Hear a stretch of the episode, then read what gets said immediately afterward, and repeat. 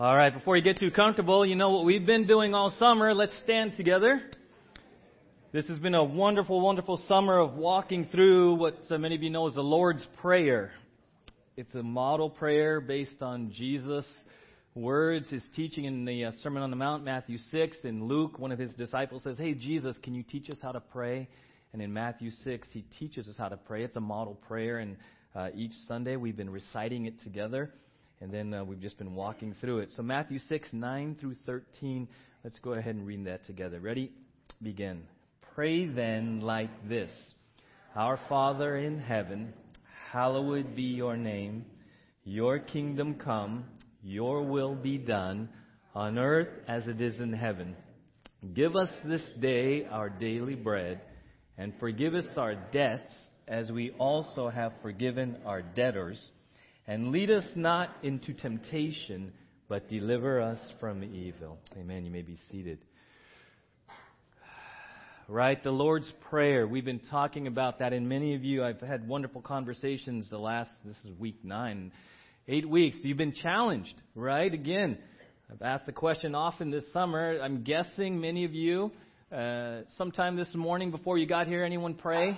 Anyone spend time in prayer, quiet time, Devo, whatever you want to call it, right? And so the question of the summer has been are you praying or just saying? Right? So this morning, when you prayed, were you praying or were you just saying? Did you just go through it or did you really pray? And what does that really mean, right? And at, at the core, we've seen that the definition of prayer in the Bible is FaceTime. That, that's been our marker. It's been a wonderful way for us to kind of connect in 2019. Prayer is having FaceTime with who? Father. It's Father, right? And we've been working through the heart issues and really kind of peeling off all the sort of the, the tradition and the religiosity and the self-centeredness of prayer that often, have, you know, many of us just do what we do in prayer because we just mimic or we just picked it up. We're peeling back all these layers, and lo and behold, when you peel, peel, peel, suddenly you go, wait, I'm face to face with Father. This morning, did you pause? Did you pause before you prayed and just sat quietly and said, wait a second, I am about to spend time with Father God King, Creator, all powerful, all knowing, all present, loves me, never leave me nor forsake me, His grace save me. Did you just stop and ponder what it meant to be in the presence, FaceTime with Father and who He is, right? Or did we just race right into it and start saying? And just saying. And, and so this, this summer, I've had wonderful conversations with you. If you just have said, whoa, wow, you know, this has really kind of slowed me way down. And, and we've seen that it's really heart issues. And if, and if we were to kind of look at what is the heart issue behind each of those topics so far, we've seen that Father Abba, right?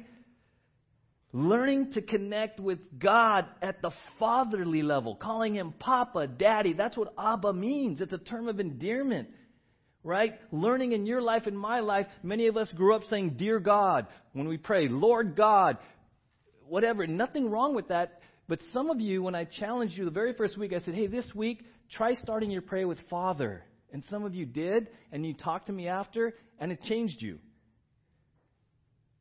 It changed you. And some of you have had to work through speaking to Father because the challenges of your horizontal father relationship. I've shared a lot of that this summer. Getting to be able to speak in intimacy in, in, in a, a, term of, of family with father this way has been was challenging for me. Even this summer, I was reminded of how difficult as a, as a young believer it was for me to actually say father and try to connect at the heart level that this is my father and all the good that that brings with it, right? And then Father King, right? When we say, Hallowed be your name, your kingdom come, your will be done. I had a conversation just last week. Uh, someone in the Commons came up to me, uh, had never, hadn't been here all summer for the message. We did this, we walked through this. He says, You know what the hardest part of that prayer for me is? He said, It's the will thing. Where it says, Your kingdom come, your will be done. He shared with me, That's the challenging one for me. That's the heart issue for me is struggling with surrendering every when I'm having FaceTime with Father to say, Father, I surrender. I submit. Your will be done. Because oftentimes in prayer, what do we approach? I remember most of the time in my early prayer was like, Father, here's my will. Can you just sign off, please? right? We just wanted him to rubber stamp my will. What a, a transformation to say, Father, this morning, this morning, Father, before I go race into my schedule, my to dos, all my honeydews, all my stuff I on my agenda, Father, today, right now, I'm going to submit to your will. Despite even how I feel right now. Despite what I think, I'm going to stop right now. Father, what's your will for today? I just don't want you to rubber stamp mine, right? Father, provider. We talked about a couple weeks coming to Father in dependence, meaning, Father, I need you. Give us this day our daily bread, not just physically, materially, financially, but Father, spiritually today, I need you. And we struggled with that a little bit because we live in a very what? Independent, self sufficient, self reliant culture. Many of you were raised not to depend on anyone. Amen? Right? And if you're dependent, you're weak. Oh, you're a punk. Oh, you you know. And yet, Jesus says, no. You come and you say, Father, I need you today for everything. And there's great freedom in that. Amen? To say, Father, I, you mean I don't have to have it all together? You mean I don't have to be Atlas and carry this world on my shoulders today again? I can actually go, here. And he's like, thank you. Got it. Right?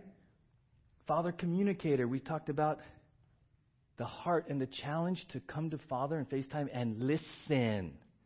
Just listen. How many of you have actually tried to just listen in your time of prayer? Anyone find that difficult? Right? Just listen, and you might not be saying anything here, but your mind's racing. Right? Just listen, right? That one YouTube, well, I forget the little kid. It's like, Linda, just listen. You guys remember that one years ago, right? Just listen, Linda. Right? Just listen. Right? You remember that? That was pretty awesome. And I think of that, right? I like when I go to prayer, I'm like, just listen, Richie, just listen. Don't think about the sermon. Don't think, just listen. That's hard, isn't it? Man, we just want to go. We just, he's like, no, just listen. Right? Whew, that's tough. And then we spent the last couple weeks, Father, forgiver. And we talked about the heart that says, Father, I don't want to grieve you. I don't want there to be anything between you and me. How many of you ever had a relationship with someone, family, friend, coworker, whatever, when you know there's just something. But we dust it, we push it under the rug. Anyone? That's how I grew up, right? Yeah, we don't talk about it. We just kind of in my family just move on and you know just small talk, and pretty soon everything's back to quote unquote normal. But it's really not because you never resolved it. So we talked uh, approaching Father with a heart that says, Father, if I've grieved you in sin, I confess. Right? What is the biblical confession? It's just to say it. If, if, the Bible calls it sin, if Father calls it sin, to confess is to call it sin. Don't call it an oopsie. Don't say my bad. Don't say my vice. Don't say my little thing. Don't say, oh gosh. No. If, God, if Father calls it sin, what do we call it? Just say sin. Just, just call it what He calls it. 1 John 1 9 says, when we do that, He is faithful and just to do what? Forgive. And the heart challenge for that was many of us kind of are used to confessing, oh, Father, I did this, da da da da da da da da. But for some, the challenge was to actually receive what? Forgiveness. To say, good. And how many of you have actually, honestly, just how many that's been a bit of a challenge? Like, oh, receiving it immediately. Immediately. I was talking with someone last Sunday. Their challenge in the confession part and not moving to receiving the whole verse is that sometimes we get stuck in confessing, confessing, confessing because we're self punishing, self punishing, self punishing. We feel like our confession is penance for some weird reason. When the Bible simply says, if you confess your sins, He is faithful and just to forgive, which is remember it no more, which is never bring it up and throw it in your face. How many of you wish that people in your life never brought things up and threw it in your face? Isn't it awesome how Father you confess it right then and there. Right then and there. He receives you, he forgives you when? right then and there. We talked about going through the day, and if you make sinful choices, getting cleaned up, right? Washing your feet, getting spiritually clean immediately. You don't have to accumulate the dust of the day and try to clean it up at night. I shared like that. Some of us, I used to do this. I used to load up my sins and try to remember them all before I went to sleep. And before I prayed, I'm like, what did, okay, what did I do today, Father? And I would just have this long list. And like this, it's like a weird picture, right? I got all this dirt and mud on my shoes and. It's like, dude, why don't you take care of that immediately? Right? How many of you ever had kids track mud through your house? You're like, really? Really? Can you just take care of that like right now? Right? So many of us, if you sin, the Bible says you don't have to because you're no longer a slave to it, but if you choose to succumb to sin, you confess it, you receive forgiveness when? Then and there. You say thank you. Good to go. How many find that a, freeing, but also kind of challenging, right? You're like, really? We're good? You're good. Yeah, you sure? That's his word. You take it up with him, right? Today we're going to move forward in there. It says uh, Matthew 6:13 says, "Lead us not into temptation, but deliver us from evil." So today the heart we're moving to is Father Protector.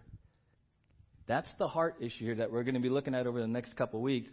Lead us not into temptation, but deliver us from evil. The heart issue is we're going to start to see what does it mean that Father is protector? Because that verse, 613, is a petition for protection. Okay? Now, we're just going to kind of do a little intro on temptation today.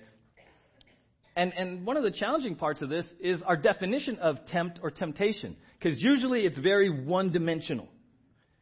It's like an enticement to sin. Right? It's kind of this negative, very negative word. Oh, you're being tempted. Oh, look at that temptation. And we, we, we either it's an enticement or a solicitation to sin. When actually, if you were to look it up in the, in the Greek, the word tempt or temptation is what they call a morally neutral word. It isn't necessarily all evil. It's what they call morally neutral. And, and actually, the fuller definition of the word tempt or temptation is trial, testing, or proving. Trial, testing, or proving, right? Not, and, and it has this element in it of enticement to sin, but really the broad definition is about testing and proving. Right? Testing and proving. And we're going to see even in Matthew 4 when Jesus was led by the Spirit into the wilderness to be tempted by who? The devil, right? Because this, this verse, uh, Garrett, if you put up Matthew 6.13, says, Lead us not into, into temptation, but deliver us from evil. Reading it just kind of like at first blush, it's caused a lot of confusion over over the years. And in fact, if you remember back June of this year, and we're going to cover this next week, June of this year, the Pope actually changed the wording of that because he felt like it kind of made God look like he tempts us, and that's not what it means. So literally, the Catholic Church changed that. The Pope changed that, and we're going to look at that. When you read that, it says, "Lead us not into, into temptation." You can kind of completely misread that, saying, well, is, does that say that God leads us into, does God tempt us? That is not what that says at all. Okay, because you, you got to go to the heart. So, how do you know that God doesn't tempt us? Look at what the Bible says, James 1:13. Let no one say when he is tempted, I am being tempted by God. For God cannot be tempted with evil, and he himself tempts no one. Everyone say, no one. So God does not tempt us to do evil. But each person is tempted when he is lured and enticed by his own desire. Then desire, when it has conceived, gives birth to sin, and sin, when it is fully grown, brings forth death. Right there. So God is not the source of temptation to evil. In fact, God wants us to be holy. He says, Be holy as I am holy. So think about it. Why would God tempt us to sin if he calls us to be holy. It, it, it's completely contradictory. So that's not what it means, right? God does not tempt us to sin in the sense of entice us to evil. Okay? God does not entice us to evil. That goes back to the real definition of temptation, which is trials and testings. which God allows. And in fact, James says when, when you have gone, when you're going through a trial or testing, you're to count it all what? Joy. God allows trials and testings, which is different than tempting, tempting us to do evil. Radically different. And again, this is just kind of an intro, kind of a broad brush today, right? 1 Peter 1 6. In this you rejoice. Though now, for a little while, if necessary, you have been grieved by various trials. That word trials is the same Greek word as temptation. Okay? You have been grieved by various trials, so that the tested genuineness of your faith, more precious than gold, that perishes though it is tested by fire, may be found to result in praise and glory and honor at the revelation of Jesus Christ. So God does not tempt us to evil, but He allows trials and testing to prove our faith. Amen? See, here's what can happen He can allow a trial, a tribulation, a testing into your life. And if you choose to handle it biblically, if you choose to believe Scripture, if you choose to walk in the Spirit, you grow. You're transformed. He allows the same trial, tribulation into my life if I choose to get in the flesh. Now it becomes a temptation to handle it sinfully. You see? Whatever you're going through today, if you're a believer, you got to understand Father allows it. And if He's allowing you to go through a test or a trial or a tribulation right now, it's for your good. Ultimately. Romans 8:28 all things work for the good right? We just read 1 Peter. It's the testing, the proving of your faith. What you do there, you can choose to get in the flesh and flesh out.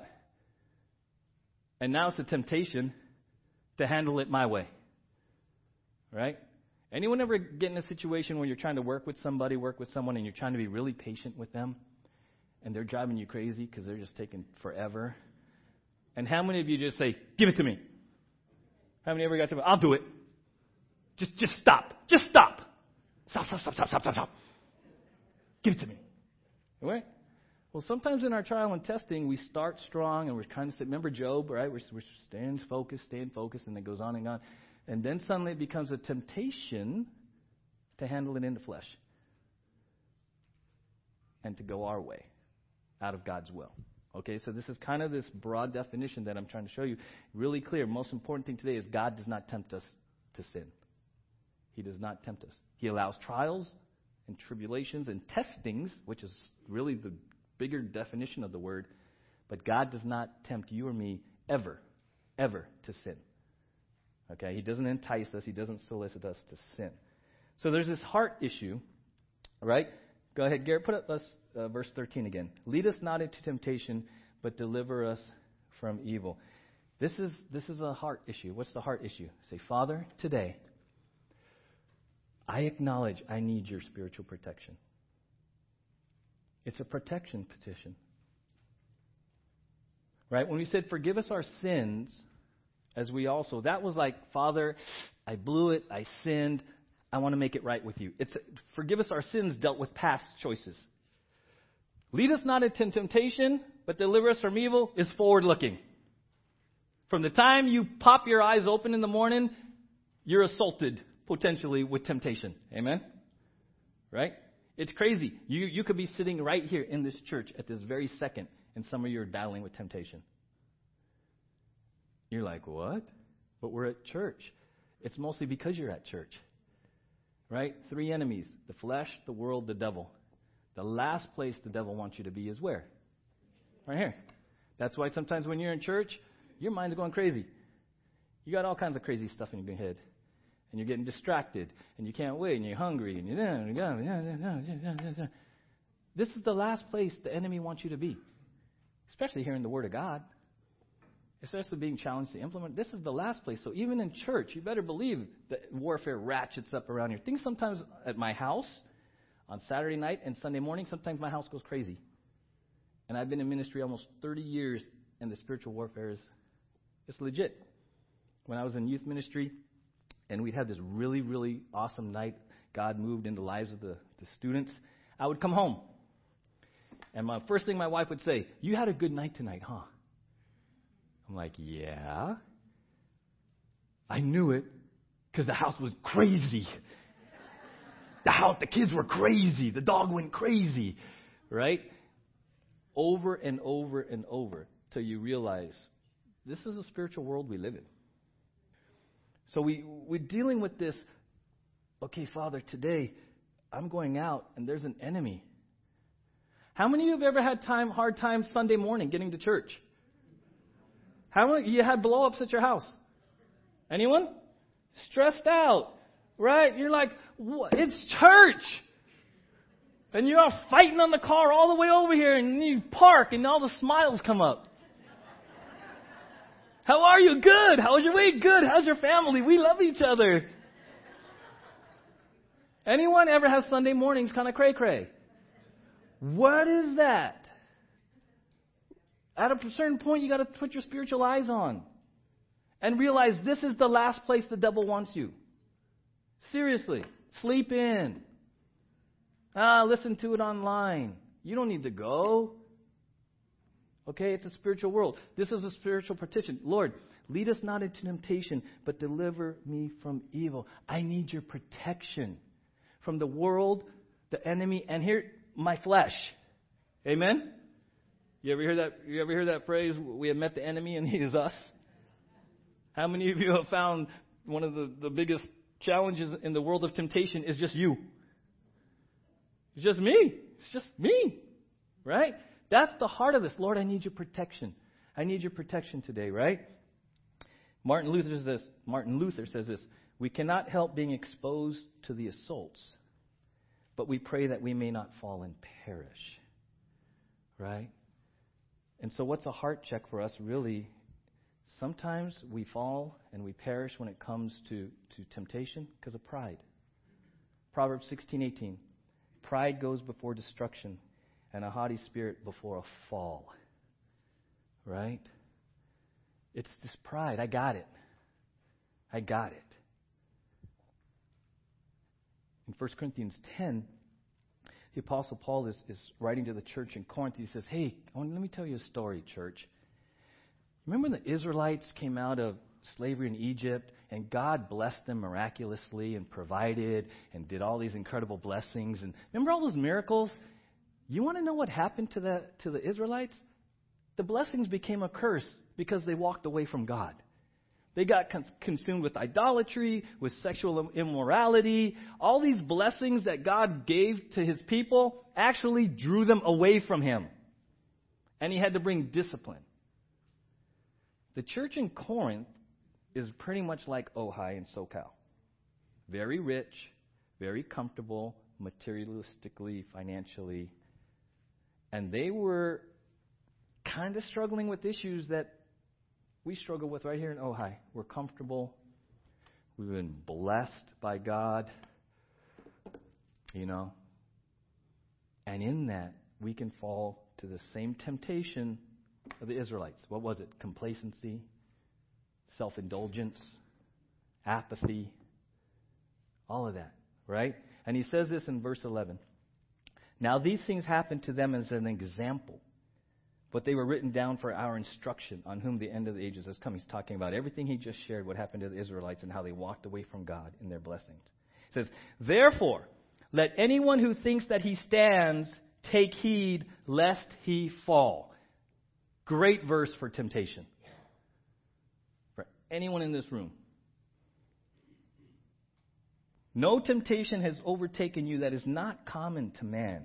God is faithful. He will not let you be tempted beyond your ability, but with the temptation, He will also provide the way of escape that you may be able to endure it. Word of encouragement 1 Corinthians 10:13 was one of my very first memory verses when I first got saved. It's an incredible verse. Amen. No temptation has overtaken you that is not common to man. So if you're being tempted this morning, if you're being tested right now, Turn to the person next to you and just simply say, You too? Go ahead. You too? What you're going through is common to man. Some of us, like, you know, we're like, oh, nobody understands. Nobody's ever been through this. No. Just turn to the person next to you and say, You too? It's common to all of us. We all go through it, right? We all go through it. But here's the beautiful promises, right? God is faithful. He will not let you be tempted beyond your ability. How many of you love that promise? Father knows what you can handle. Amen? Now, it might be like, Father, Father, Father, Father, oh, oh, oh, I can't, I can't, I can't, right? You might think, and you might try to set the limit in your own understanding of what you think you can handle. But he's like, no, I'm going to show you something. Trust me. Right? We call it around here getting to the end of yourself. When you get to the end of yourself and then finally you say, I can't. Now, how many of you have a hard time with the word can't? Anyone? I, I can't. Right?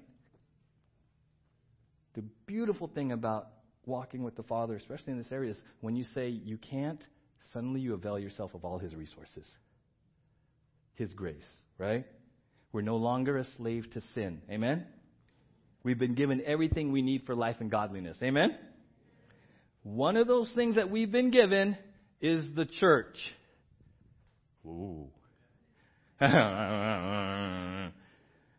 You've been given the church to handle temptation, trials, testing, right? 1 Corinthians 12. The body is a unit, though it is made up of many parts. And though all its parts are many, they form one body. So it is with Christ. For we were all baptized by one Spirit into one body, whether Jews or Greeks, slave or free, and we're all given the one Spirit to drink. So, if we are going to move into the day with this heart of, Lord, I need your protection today, we have to, at a core level, accept the fact that part of his making a way of escape is other people, other believers in your life.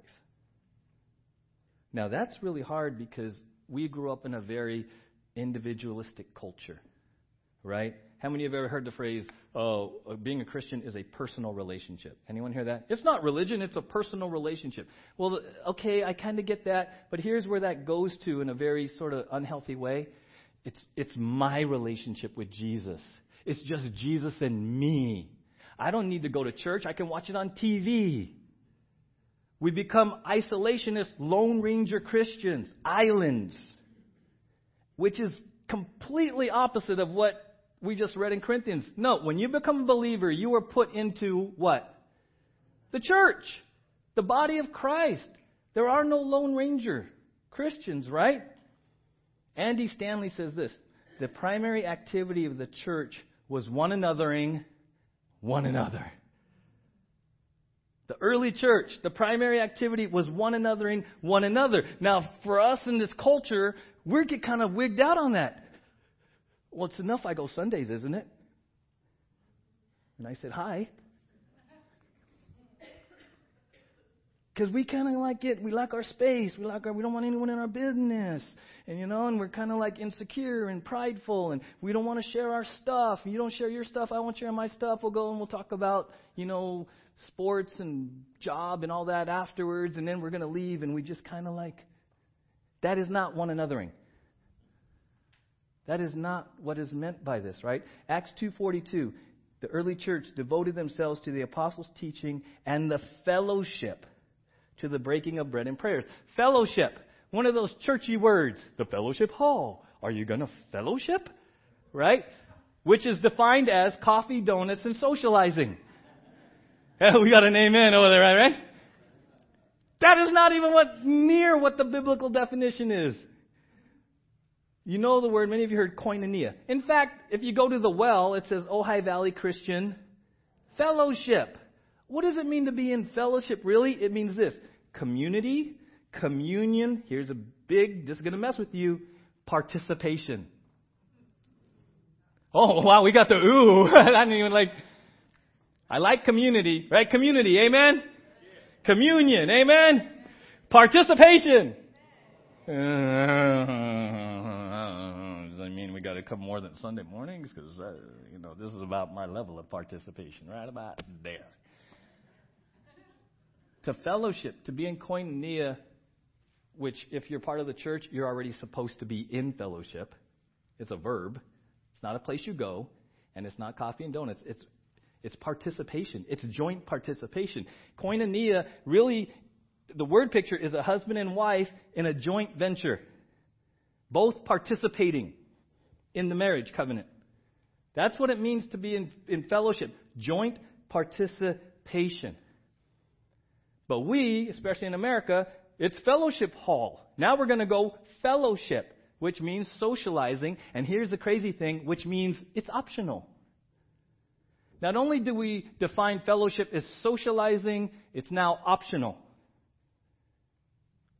And this is where this whole American way of doing church just drives us kind of crazy because what you're supposed to do, good church, is sit in these rows and be passive spectators and let the hired guns up here talk at you. And then when you leave, you did your duty by simply attending. You see, we have redefined fellowship to social, optional, and we've decided that to participate in the church is simply enough to attend. That is not how the early church grew. The early church was like, you're in, you're in. What you going to do? Let's go. Right? Let's go. It's not optional. Look at I love this quote by J.I. Packer. We should not think of our fellowship with other Christians as a spiritual luxury, an optional addition to the exercises of private devotion. We should recognize rather that such fellowship is a spiritual necessity. For God has made us in such a way that our fellowship with Himself is fed by our fellowship with fellow Christians and requires to be so fed constantly for its own deepening and enrichment. It's a necessity. Participating together in life, handling temptations which are common to everyone in this room. Without fail, 100% of the people in this room, 100% of the people listening to this online, you will be tempted. It's relentless. The question is, are you availing yourself of the one another's that God has brought into your life to help protect you from temptation? Or are you kind of Lone Ranger? It's optional. I don't need to participate. I'm just an attender. We're going to be talking about this into the fall, right? We are mutually dependent on each other. Ecclesiastes 4 Two are better than one because they have a good return for their work. If one falls down, his friend can help him up. But pity the man who falls and has no one to help him up. Proverbs 27 as iron sharpens iron, so one man sharpens another. 1 Corinthians 12. The eye, right, this is the body analogy, the eye cannot say to the hand, I don't need you. And the head cannot say to the feet, I don't need you. If you're a believer, you have been put into the body of Christ and you are needed. Amen? Right? So turn to the person next to you if they're a believer and say, I need you. That's crazy, right? Now, that's crazy on two levels. One, to admit your need, and two, to actually hear that you're needed. Amen? Because, oh, you're not needed. The, the worship team is fine. The donut committee's fine. Everything at the well runs so well. They don't need me. I just need to come and sit and give. No. We need you. We're, we're all part of this together. Amen? We are the church. And I got to tell you, if you are savvy to what's happening in this world and in this country, the church is going to need each other. It, we are going to need one another like we have probably never needed one another in this country if things continue the way they are. Because we are going to be dealing with persecution like this country, the believers in this country have never faced. Simply because we believe, I was going to hold up my electronic thing, but that doesn't really fly. Because we believe this. There might come a time when we are accused of hate speech simply because we're preaching the Word of God. And believe me, I'm going to need you. And you're going to need someone sitting next to you when it comes down at your work and even within your families, simply because you believe in the Word of God. The one anothering is going to get real, real. And so we have to begin, and today's just the beginning, to reframe even our view of church and whether or not you're needed and our role. Now, we're going to do it through temptation and the idea of temptation, but you got to realize we just need each other. That's what it means to be in fellowship. It's a joint participation. John Wesley says this There's nothing more unchristian than a solitary Christian. That's pretty heavy. I was like, whoa. Right? And I'm like, okay, how can I lighten that a little bit? I'm like this. And, and one day I gave out a bunch of Legos. I like, look, these are some ginormous Legos. A solitary Lego makes no sense. Right? What would you call that? Leg? I mean, I don't know. Like, What's that? I don't know, dude. I don't know. Where does it belong? It, it doesn't make sense without something else. Amen? Right? It just doesn't make sense. But sometimes in the church, well, we do our thing, we do our thing, and we're all like disjointed. No, it only, the church only makes sense when we're together because we all need each other. This is the only way the church makes sense. This is how he designed it. Right? Now, in that, it gets a little bit hard because the church is made up of imperfect people. Amen? In fact, you've heard me say it time and time again. If you find the perfect church, don't join it. Why? Because you'll mess it up. There's humility in that. Amen? There is no perfect church. People come to church all the time and they kind of have scorecards, da, da, da, like that, like that, like that, like that, like that. The, the thing that they leave off the scorecard is themselves like score yourself, like what you're contributing, right? There is no perfect church. If you're here long enough, you'll probably get your toes stepped on.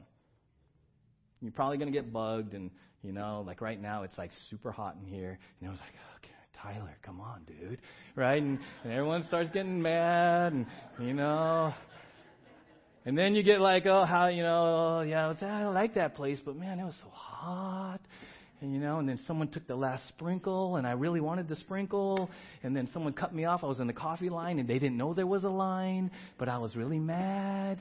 I mean, as soon as you like shift your focus from God and the body and turn inward, it's a mess. Amen. The church is just like a mess. Now, it doesn't mean we don't seek to honor God, but I'm going to tell you right now, and I've told this for, we've been in church for nine years. Kind of what you see here is what you get. Now, we dress nice, and I understand that there's cultural things and the lighting, and it's very pretty and all this. And I get that. I know it's a part of how we do church here. I get it. But beneath it all, when we say hi, we really mean hi. When we say, How are you? we really mean, How are you? And if we're going to pray, we actually pray if we ask if there's something we could pray for. You know, you understand what I'm saying? We try to just be us around here. And it jives with others. Others, it's kind of scary. I get that. There's people who have come uh, over the years, not way back, that we were like too loving. Like literally. Literally, like the meet and greet. How many of you meet and greet, right? A minute. It used to be like three minutes, but y'all wouldn't sit down. So we had to say a minute. Well, we've been doing meet and greet for nine years, and some people got overwhelmed by meet and greet. Like, we genuinely are glad you're here. We genuinely want to shake your hand, genuinely want to meet you. But others, it's like, whoa, you know? And they don't come back. And, and I wish they would because we're just us. We just we're just us and we're just trying to be us. And so how are we going to one another through this temptation series? We're going to grow into this. We're going to grow into this, right? And one of the ways we're going to grow into this, uh, I'm going to encourage you, and we're, we're going to try to do this in process because I'm in process right now because I've been like, okay, Father, really? We're going to do this we are going to carve out time on Sundays for you to one another, one another. Ooh. now we're getting all nervous. Like, what do we mean? We're going to one another, one another, right? Well, Hebrews 10 says this Let us consider how to stir up one another to love and good works, not neglecting to meet together, as is the habit of some but encouraging one another, and all the more as you see the day drawing near. You can leave that up for a while, Garrett. So, here's what we're going to do. These verses speak to the entire church. The one another in this verse is if you're a believer. God's talking to you, Father speaking to you. Let us consider how to stir up one another to love and good works. That word consider is to carefully think about. I'm going to ask you a question. When was the last time you carefully thought about the spiritual health of your brother or sister in Christ? When was the last time you considered the spiritual health of another believer, not yourself? Because that's what it says we're supposed to do. We're supposed to be considering one another, taking time to actually think about one another when you're not here, and your spiritual well being. And then it says we're to stir up one another to love and good works. I am supposed to, you are supposed to, we are supposed to be actively engaged in each other's life. That word stir up is provoke. It's provoke. I actually, it's a positive term. We've looked at this before. It means lovingly irritate. So just turn to the person next to you and say, I am supposed to lovingly irritate you. I am supposed to lovingly irritate you. Uh, finish it though, to love and good works. Amen? So this is, this is what it means. How many have ever been a passenger in a car when the driver started to doze? Everyone's like, Ugh. how many of you tried to let it go, but they started to doze and they started to go off a little bit? And how many of you did this? Hey, hey, hey, hey! Anyone? Right? Okay. To stir up one another to love and good works is if someone around you might be spiritually dozing, might be drifting, might have got complacent. You are supposed to, one another them, say, Hey, hey, hey! You coming to church? Come to church. I'll come get you. I will come get you because we haven't seen you in a while. Well, you know, I, I'll come get you. Tuesday night, I'll come get you. We're to, hey, hey, hey, lovingly irritate one another to follow Jesus. Amen? Because we're all tempted in the world and the flesh to get complacent and get into ourselves right? And then it says this, not neglecting the meeting together, right? It's a, it's a hey, hey, hey, you coming? It's a commitment.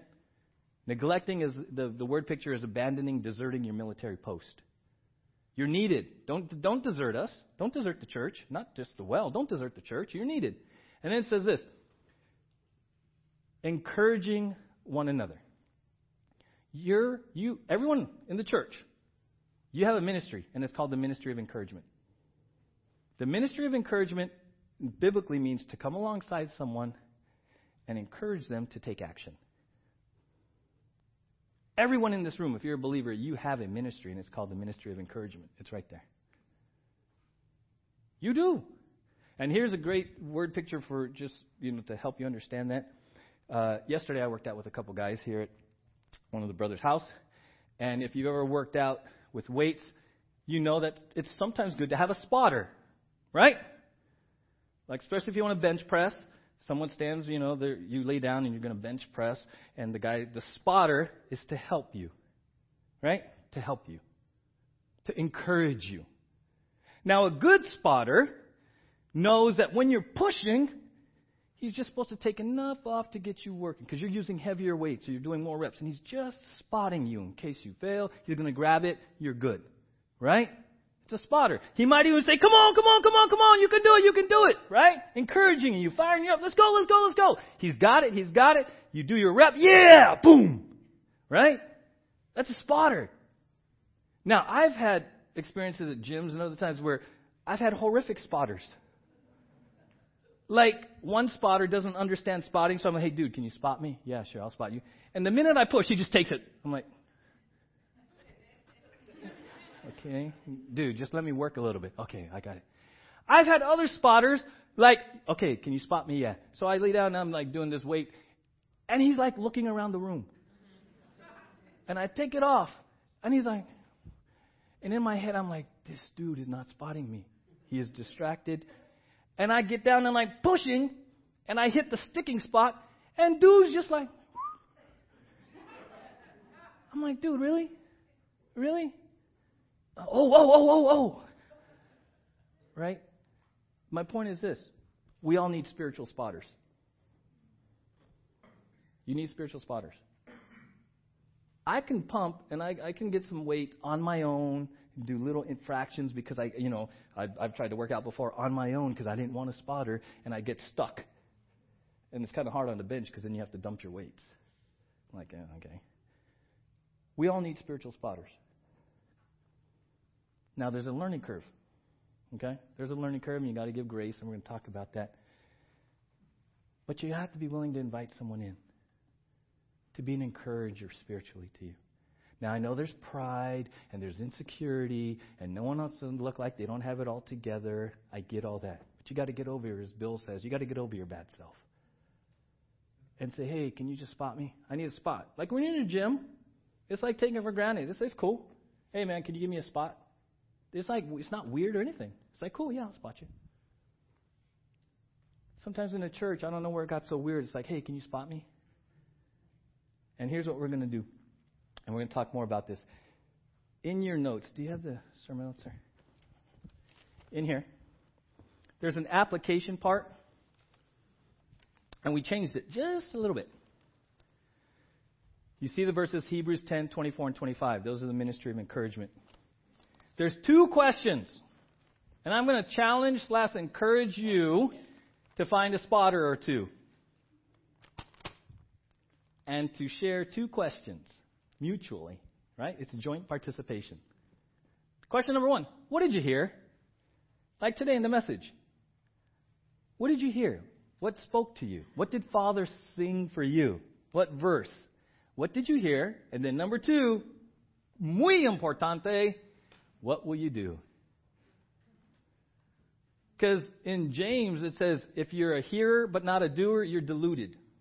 You're deceived.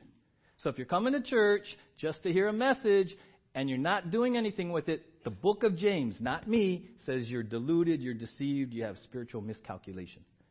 When you come to church and you hear anything from the Bible, if you're reading a biblically based book, if you hear a podcast, you are supposed to be a hearer and a doer. Amen? Now, the challenging part, right, is that we all want to be part of the church, but sort of independent Legos. What we're going to challenge you to do is to find spiritual spotters. It could be one, it could be your spouse, it could be your child, it could be a brother or sister in Christ. And all you got to do is share those two questions. Hey, what'd you hear today? Not what do you think about the sermon, not your opinion. It's not a doctrinal debate. That is such a deflection. We live in this thumbs up, thumbs down, likes, dislikes. No, no, no, no, no. Everyone say no. It is not opining. Like when I say, what did you hear? Well, I really liked it. No. Don't let them off the hook. No. What did you hear Father say to you in your life? What did you hear? Biblically, based on the sermon. See, why do I spend 40, 50 hours prepping? So that you understand the doctrine already. It's not meant to be a doctrinal debate or discussion. We just told you for 30 minutes what it means. But what did you hear through the Spirit? What did Father say to you and to you and to you and to you? What did you hear? Specific to you. And then, what are you going to do? And you got a spotter who's going to pray for you and help you. Some of y'all hearts are beating right now. Some of you are scared to death. And I get that.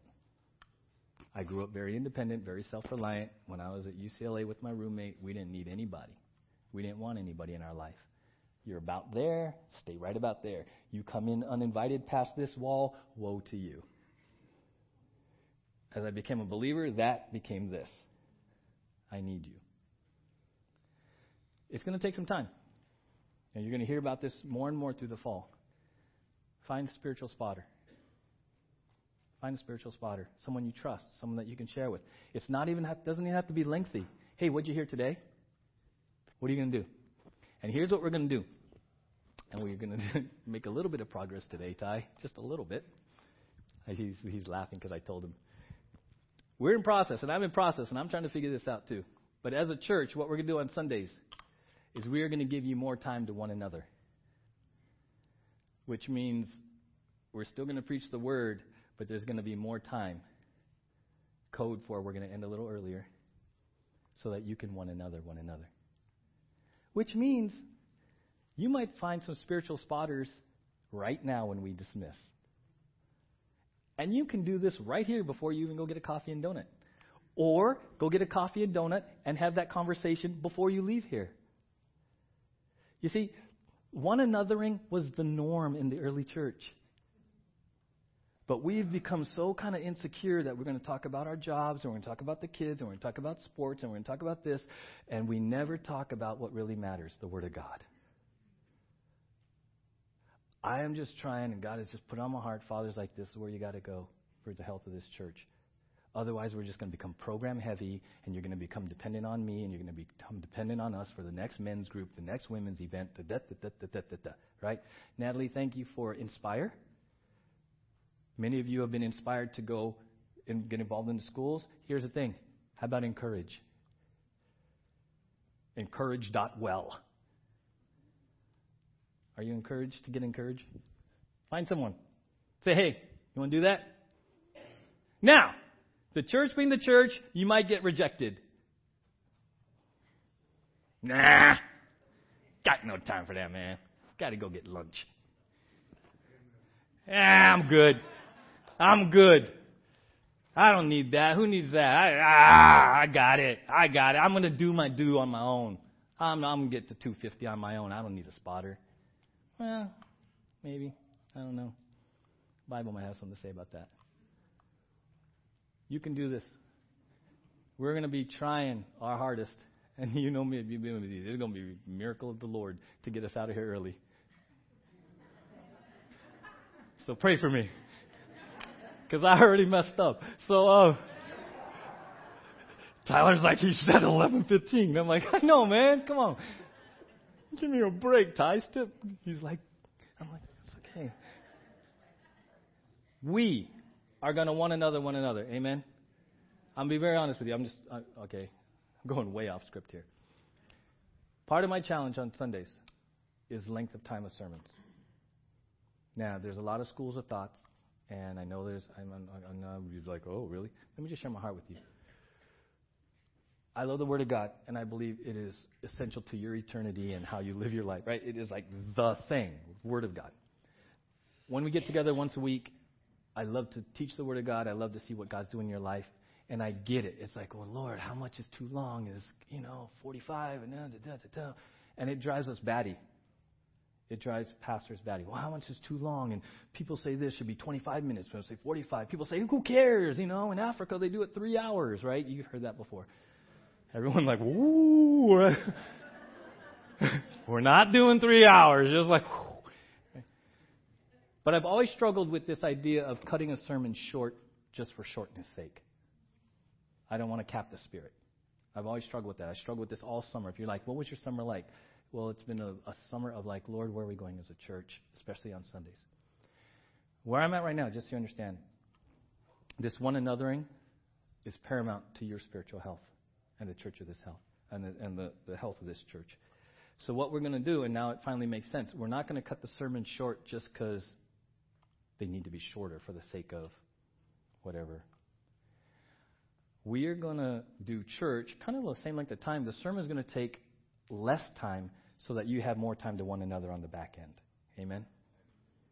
That's where we're going.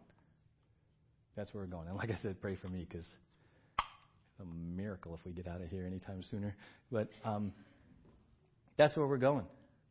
The challenge, and you're going to hear it over and over because, like I tell you, it tells us it takes about a month. Literally, some of you are committed every Sunday, and I love you, and I'm so glad you're committed. But honestly, it takes about a month for us to see everybody traveling, school, health issues. So you're going to hear this repeated, right? What did you hear? What will you do? If you will invite a spiritual spotter into your life, watch out. Things are going to transform. Now it's going to be scary. Because next Sunday or during the week they might ask, "Hey, how you doing with that?" That's part of it. That's part of it. When I ask someone to spot me, I put some trust into them. And they let me push. They let me push. So you're going to have to learn how to spot one another. It's going to be a process of growth. But the real question is are you willing to let some spiritual spotters into your life? Not counselors, not your Holy Spirits. No, none of that. We get so weird. We just, the church just overthinks things. It's like literally, hey, I do this with my daughter. Oftentimes we have lunch. My, my, my senior daughter, after usually after church, we're having lunch somewhere, and I say, hey, what'd you learn today? She puts in all the slides. She knows exactly what I'm going to do. But I say, What did you learn? Because I want to know what Father said to her. And we have a wonderful discussion. I talked to her about this. And we have, we're now, in, now we're going to be more proactive on the number two, just me and my senior daughter. Because she's going to ask Dad, What are you going to do, Dad?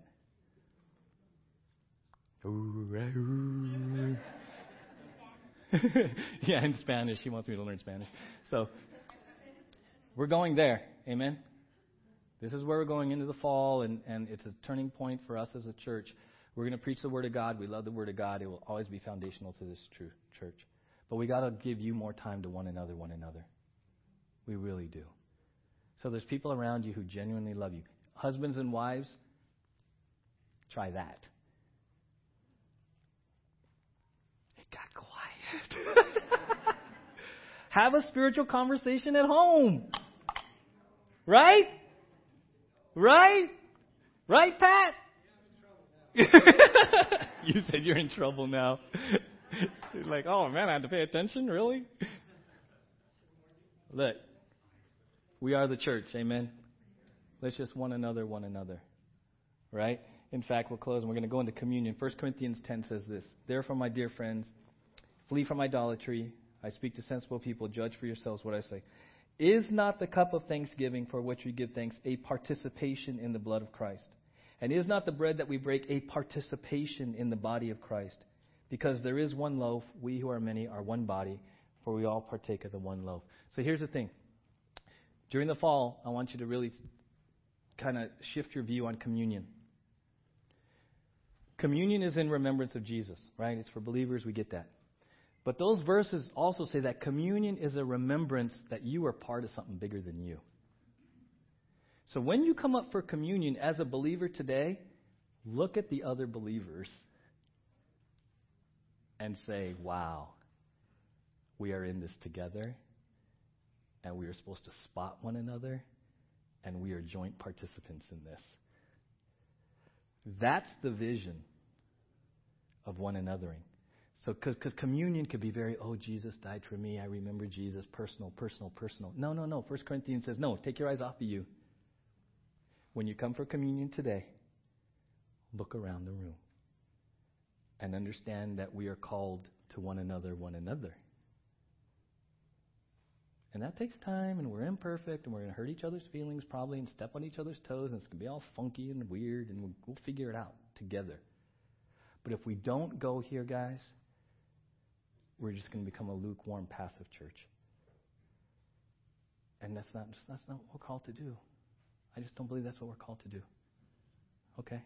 So let's pray and then we'll take communion. Father, thank you. We all face temptation. We all need your protection, and one of the ways you protect us from temptation, quite literally, are the people around us, the church.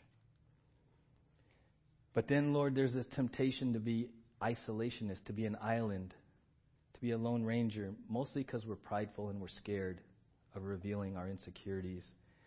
We're scared of what people in this room will think about us. We're scared of failing.